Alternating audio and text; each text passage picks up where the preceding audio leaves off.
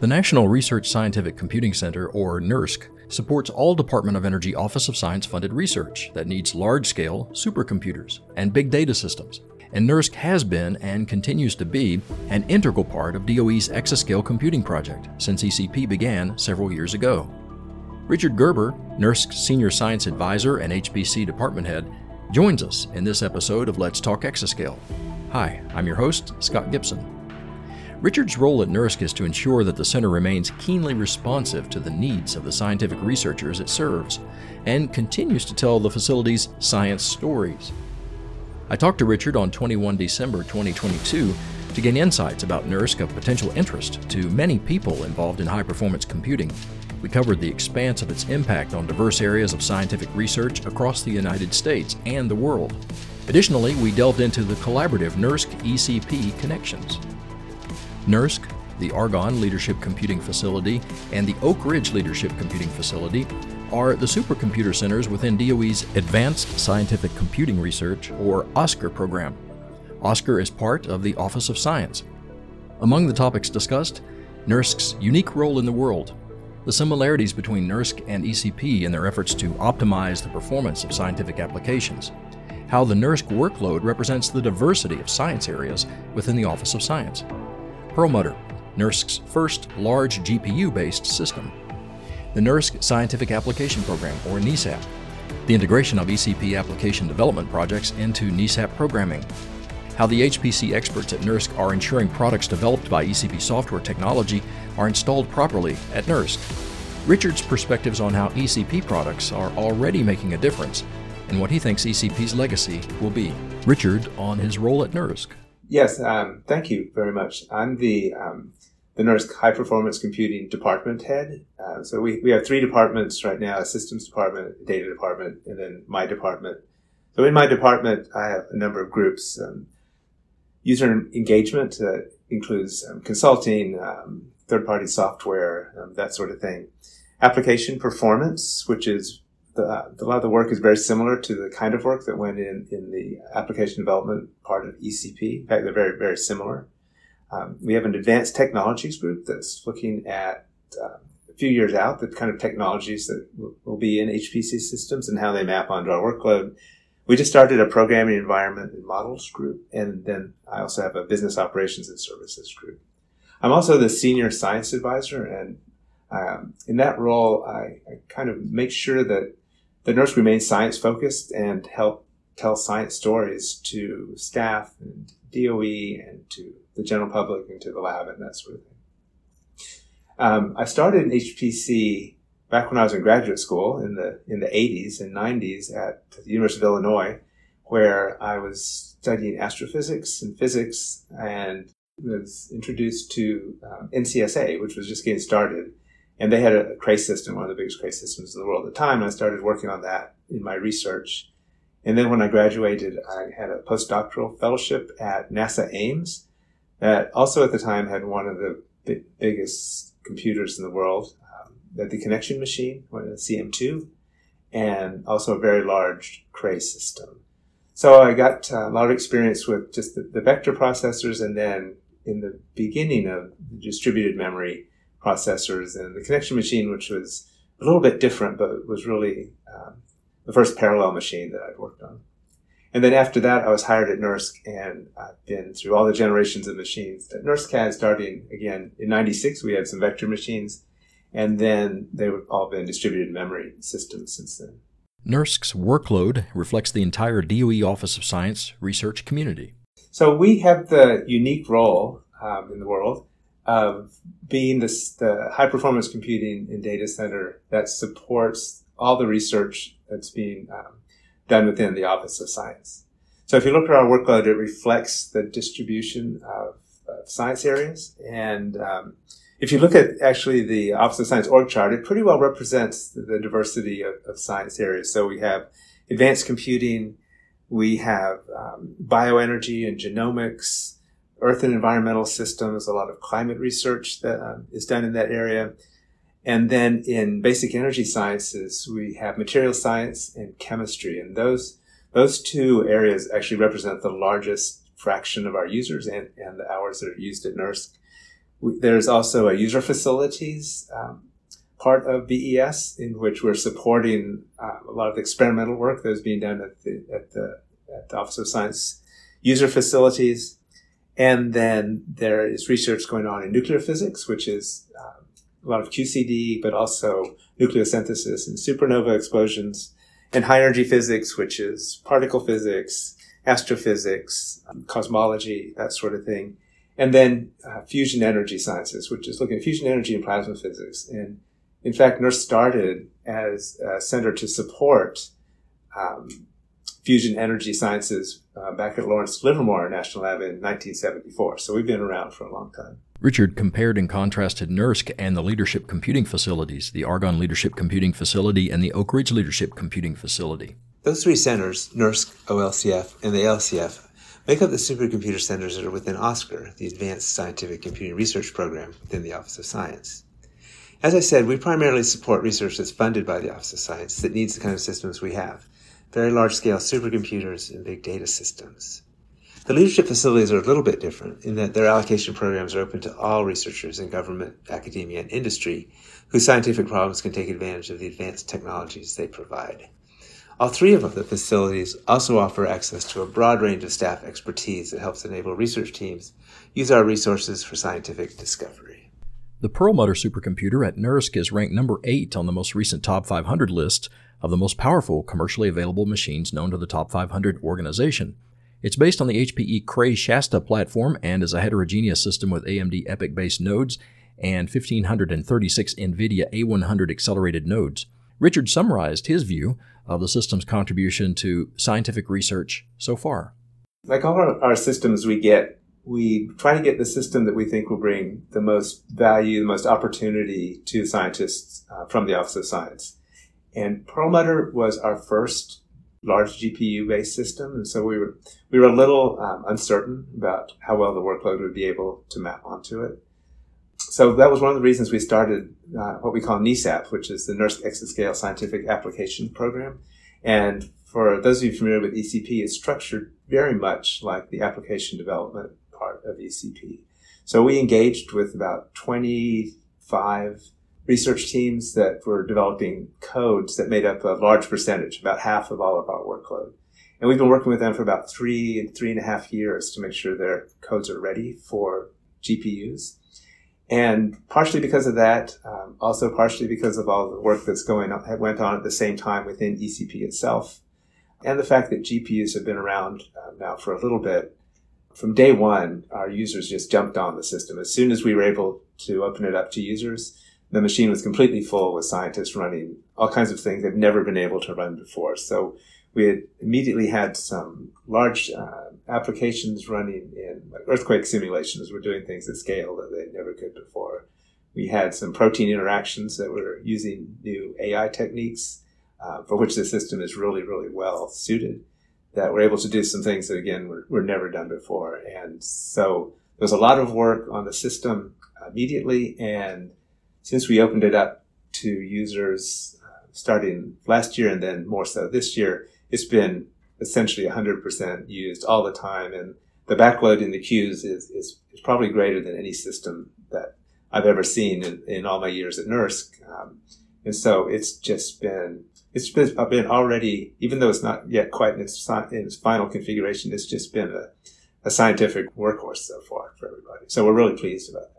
Perlmutter was deployed in two phases. It's been a little bit slower coming fully online than we had hoped, in large part because of supply chain issues and, and that sort of thing, and, and COVID didn't help. So we brought it in in two phases. So we brought in one phase, which was the GPU enabled nodes, about 1500 of them. We brought them in in late 2021, running what's known as the Slingshot 10 high speed network.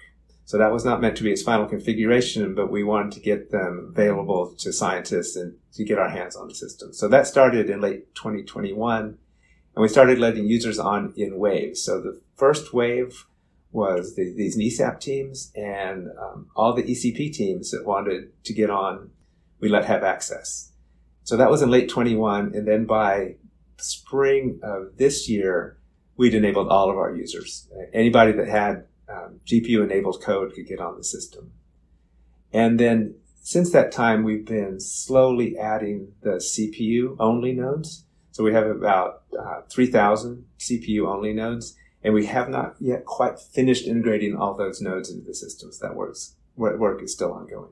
Richard explained how NERSC and the Exascale Computing Project closely collaborate. We've been uh, very involved with ECP um, from the beginning. And so, for instance, we have people in, in various roles. Um, Katie Antypas, our uh, division deputy, is the hardware and integration director within ECP.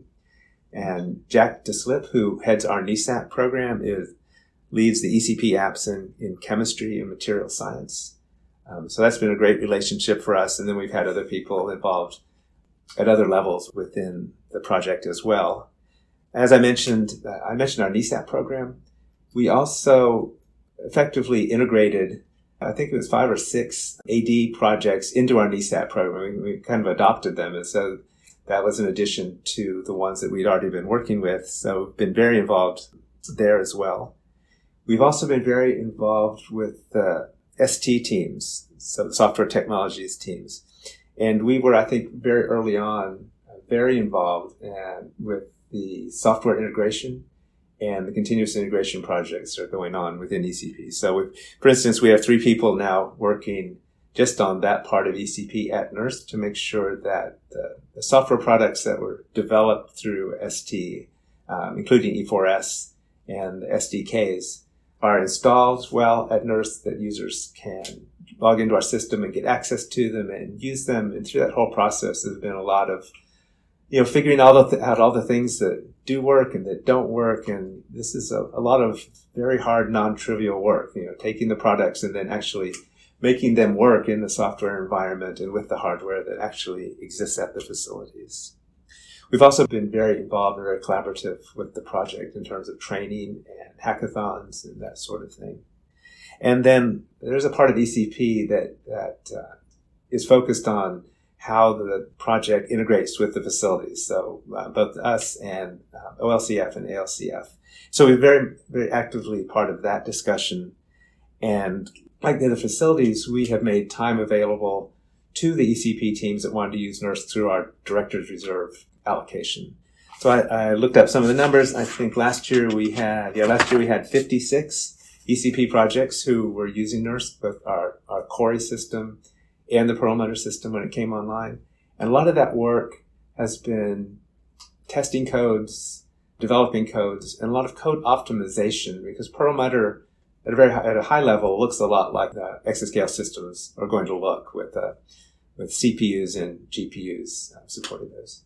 Richard said ECP products are making a big impact in the high performance computing community. So ECP has been, I, I think, a really great project and enabled a lot of great things um, for us as well as for the project and, and the other systems. You know, I mentioned the, I mentioned when Perlmutter came online, we had immediately lots of projects. We were able to start using it uh, immediately, and uh, many of those were because of codes that had been developed through ECP. So um, EQSIM was, was earthquake code. There's a lot of codes that were enabled through the work of the AMR efforts that are within ECP. So from an application perspective, the impact has been great and, immediate, I think. So that's been fantastic. And in the software technologies areas, there are so many enabling technologies like libraries and tools, languages like Kokkos and that sort of thing that people are already using. And so the impact is already making a big impact in, in the community and for um, NERSC and its users having access to all that software. It, it's really benefited us as well. His perspective on ECP's legacy. So I, I really like what ECP became. And I think that in addition to all the, the software that is currently available and being used uh, productively on the systems, I think its legacy will have a lot to do with what it did to bring the community together to to work together in a in a uh, more coordinated way. So a lot of efforts were going on um, from a lot of different people, but the community at large really didn't have kind of a center of gravity or a, a, a focus that ECP has brought. So, for instance, the bringing together of the domain scientists, the applied mathematicians, the computer scientists, the facility people, the optimization experts together to work on problems like AD did, I think is just a way of working that I think will continue. It just, it's just now kind of part of the, it's part of the ethos and it's part of, it's, it's just part of the landscape of HPC now. And so I think that um, will be a great, one great legacy from ECP. And also on the, the software, on the software technology side, the, the same thing has happened. So when ECP started, one of the first things it did was create some, this idea of these SDKs that would, that would work together. And so there were a lot of great software products out there already. A lot of scientists were using them. But again, some of the, uh, what you might think of as simple things um, weren't really happening. Like there was no guarantee that one software library would be compatible with another one, even if you wanted to use it, use them both together. So it could be namespace collisions or whatever. These SDKs really brought these developers together and worked out all these issues and made um, toolkits that scientists could use productively and not have to worry about these things. And then, of course, we have E4S software project, which I think is an extension of that, which is really to find a new way for the community to look at software as a whole. So it is set up, um, done a lot with promoting best practices for software engineering, for example, best practices for documentation, for how you support software, how you test it, how you do continuous integration, how you get it integrated into the facility so that it actually will work with the software environments, the, the hardware, the nuances all the facilities. And so that is also, I think, going to be, a, we're working in a new way that we didn't before. And I think it's to the benefit of everybody. Richard discussed the magnitude and diversity of the work being done at NERSC. We have about getting close to 10,000 users. And these users are working on projects that are mostly funded by the Office of Science, but they are actually mostly at universities. So a university professor will get a, a, a grant of, of money to work on a project in materials for batteries or, or whatever and then they will use NERSC, and a lot of the people that end up using NERSC are their students and postdocs and that sort of thing. Of course, we have a lot of users that are at national labs as well, and we have a few from industry and nonprofits and that sort of thing. We have about getting close to a thousand different projects that people are working on as well. And so that means that there's a lot of codes, a very diverse user base, and they're not just from the US, they're from all over the world. Um, they do have a commonality that they're all working on these DOE funded projects, but um, it's, it's a very diverse user base that we have. He said that digging down to understand the needs of users leads to better system design choices and a better experience for all the researchers. So I'm, you know, personally very interested in, I guess, what you would call workload characterization, and and the reason is really to do with understanding our users, understanding their codes, understanding their needs, understanding how they use our system. And it's just a piece of the puzzle. You know, we talk to scientists and we have them fill out surveys and we look at their applications to use time for what they're doing. But uh, synthesizing all these, um, these sources of information really lets us understand, I think, as well as we can, and we're always trying to do more, how users use our systems. Um, what their codes are doing. And the reason we're interested is so we can figure out how to best address their needs and also how to best configure, design, and procure our next system. So we have lots of design choices that we can make when procuring a system, and, most and those go into what we ask for. So our, our, our call for proposals and request for proposals that we put out onto the street. And so this helps a lot with that. So one, one example maybe of how we've used this recently is I talked about NESAP and how we have 20 or so codes, 25 codes in NESAP. And that does represent about half of our workload, those codes.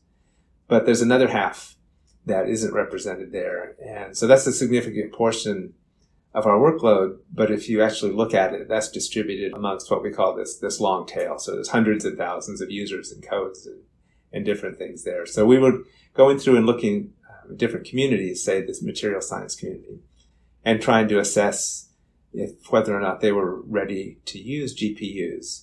And we were able to use um, our workload characterization infrastructure that we have so far to be able to go in and see what codes they were running, how they were running them, and try to map those codes onto GPU readiness for those codes that we might know externally. And so we were able to do all that without actually having to talk to all of the, say, 2,000 or so users that are doing material science research and assess that for the, for the most part, our community, the material science community that's currently using NERSC is actually um, quite well positioned to use GPUs. And so that was that was comforting to us and um, to the program managers within DOE that, that oversee material science research, and also let us know that this is not an area that we need to um, spend a huge amount of effort looking into further because the, they're already doing quite well. Is what's learned from the workload characterization at NERSC extensible to other facilities? Um, it certainly would be if they have are running similar codes. And I do know that we do get asked a lot about this. Um, particularly from vendors. So, for for example, um, NVIDIA or or HPE, Cray, are, are, very interested in this kind of uh, information for the same reason that we are, just making sure that the future systems are able to support the kind of activities that are going on. Richard said that nailing down the best approaches for collecting, sorting, and making sense of workload characterization data is perpetually challenging. It is very challenging to to collect this information. Um, partly because there's potentially a lot of information. And so they're just dealing with lots of information, lots of data itself is an issue at times. You oftentimes don't really know what the right questions are to ask too. So that's, that's another challenge. But beyond those two, if you look at the data itself, the data is often data that we can get our hands on, but it was not necessarily data that was designed to answer any questions that we might be interested in. So chip manufacturers, network designers, uh, people that design, um, like I said, networks or interconnects have counters and things in the hardware that they can measure and, and we have hooks into measuring.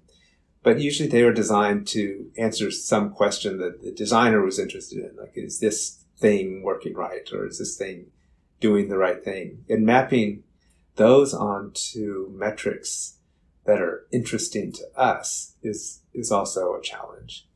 And the fact that the data that you can pull from these various counters and things like that are of wildly different quality and formats and um, that sort of thing is makes this kind of data wrangling and merging and joining of data streams is extremely difficult. What sorts of systems are in place to make the task a little easier? Well, this is a, this is an ongoing issue for us, and so we're collaborating with a lot of other centers too to try to figure out how to how to best do this. There are some things that are making it easier. There there are some projects like um, LDMS is now um, a way to collect data and to report data that is common more commonly being used at various centers and there are um, technologies for storing data that makes it easier to, to get out large data sets and to query large data sets. Um, but we're still trying to we're still trying to piece those all together. So um, I'm not sure I have a, a, system that I, I could give you right now that I would say you know copy us and, and do what we're doing. We're we're, we're both exploring ways to, to do it better and trying to use the data as we can get it at the same time. Here's more on LDMS, which, for reference, is the Lightweight Distributed Metric Service. It provides a way to be able to collect data from nodes while jobs are running and a transport mechanism that then puts it on a bus or has some way to transport that out to whatever external system you wanted to store it on. So it's, it's a way of moving performance and counter data that you might want to collect off of a system onto something else. What is NERSC currently up to? We're trying to finish off configuring and integrating all the pieces of Perlmutter and making that available to all our users as a full system. We're already working really hard on NERSC 10. So we, we number our procurements and Perlmutter was NERSC 9, and NERSC 10 will be our next one. And so we already have, um, for those of you who know what uh, a CD zero is, we have the CD zero. It's basically, it's basically in showing a mission need for this system and getting that approved. So we've done that, and we will be putting out a um, call for proposals for that system sometime later this year. So there's a lot of activities there. We're looking at NESAP and trying to redefine the role of it from being a little bit less focused on the performance of an individual application to the performance of an entire scientific workflow. So that could include um, moving data, post run analysis, integration of simulation and experimental data. And how do you optimize that? How do you measure that? How do you enable that to work better? So we're looking a lot at, at workflows. As I said, we're thinking about how can we make our systems more resilient. So a lot of that is being driven by the interactions we're having with the um, experimental facilities within the Office of Science. And how can we support their needs for high performance computing in their data analysis? And oftentimes they have needs for real time or you know, live data analysis. And how do we coordinate all that and make our systems available in a more resilient way? So that's a big thing we're working on. We're looking at how to continue to leverage um, AI and deep learning for science, both for data analysis and as it applies to data, but also as it applies to enabling simulations to be able to do things faster. And then we're also very much exploring how quantum systems are going to impact science in the future. So how can how can quantum computers or quantum accelerators be used to attack the same kinds of problems that our users are attacking right now? And what new kinds of problems would they enable? And how does a center like NERSC or a user facility look when quantum technologies are available? Richard summed up the overall frenetic activity at NERSC. So much is going on, but at the same time, it's really exciting. So all the work on Perlmutter is really challenging and exciting, looking for the next system also, and then all the new kinds of techniques and the new kinds of science and the new kinds of capabilities that are being enabled by these GPU systems with the tensor cores and the, the developments in AI and how that is being applied to science and to calculations uh, is really changing the landscape. So there's a lot going on. It's all really fascinating and interesting and just trying to try to apply our finite resources to kind of an infinite number of interesting things, I think is kind of how a lot of people feel right now. He shared more about the ECP NERSC connection. I think that NERSC has been really involved with ECP, and I hope it's been to the benefit of both of us. Our, our user community and the community of applications and software technologies that been involved in ECP are really one and the same. And I really like what ECP has done and what they've become. And partially it's because I really think that there's, I think that there will be a big impact. There's a big opportunity. I think there will be a big impact on how scientific computing is, is done and the benefit to science. I think is really, it's really going to be great. So, um, I've really been happy how how much we've been able to work with ECP and how welcoming they've been to us working with them. And um, yeah, I really can't I really can't say enough about uh, I think the impact that that has had and and the the legacy of having the community work together more closely is really is really exciting to me. And I think it's something that we didn't really have before to the extent that we do now. Much appreciation to Richard Gerber of NERSC for being a guest on Let's Talk Exascale. And thank you for listening. Visit exascaleproject.org, subscribe to ECP's YouTube channel. Our handle is Exascale Computing Project. Additionally, follow ECP on Twitter at Exascale Project. The Exascale Computing Project is a U.S. Department of Energy multi lab collaboration to develop a capable and enduring exascale ecosystem for the nation.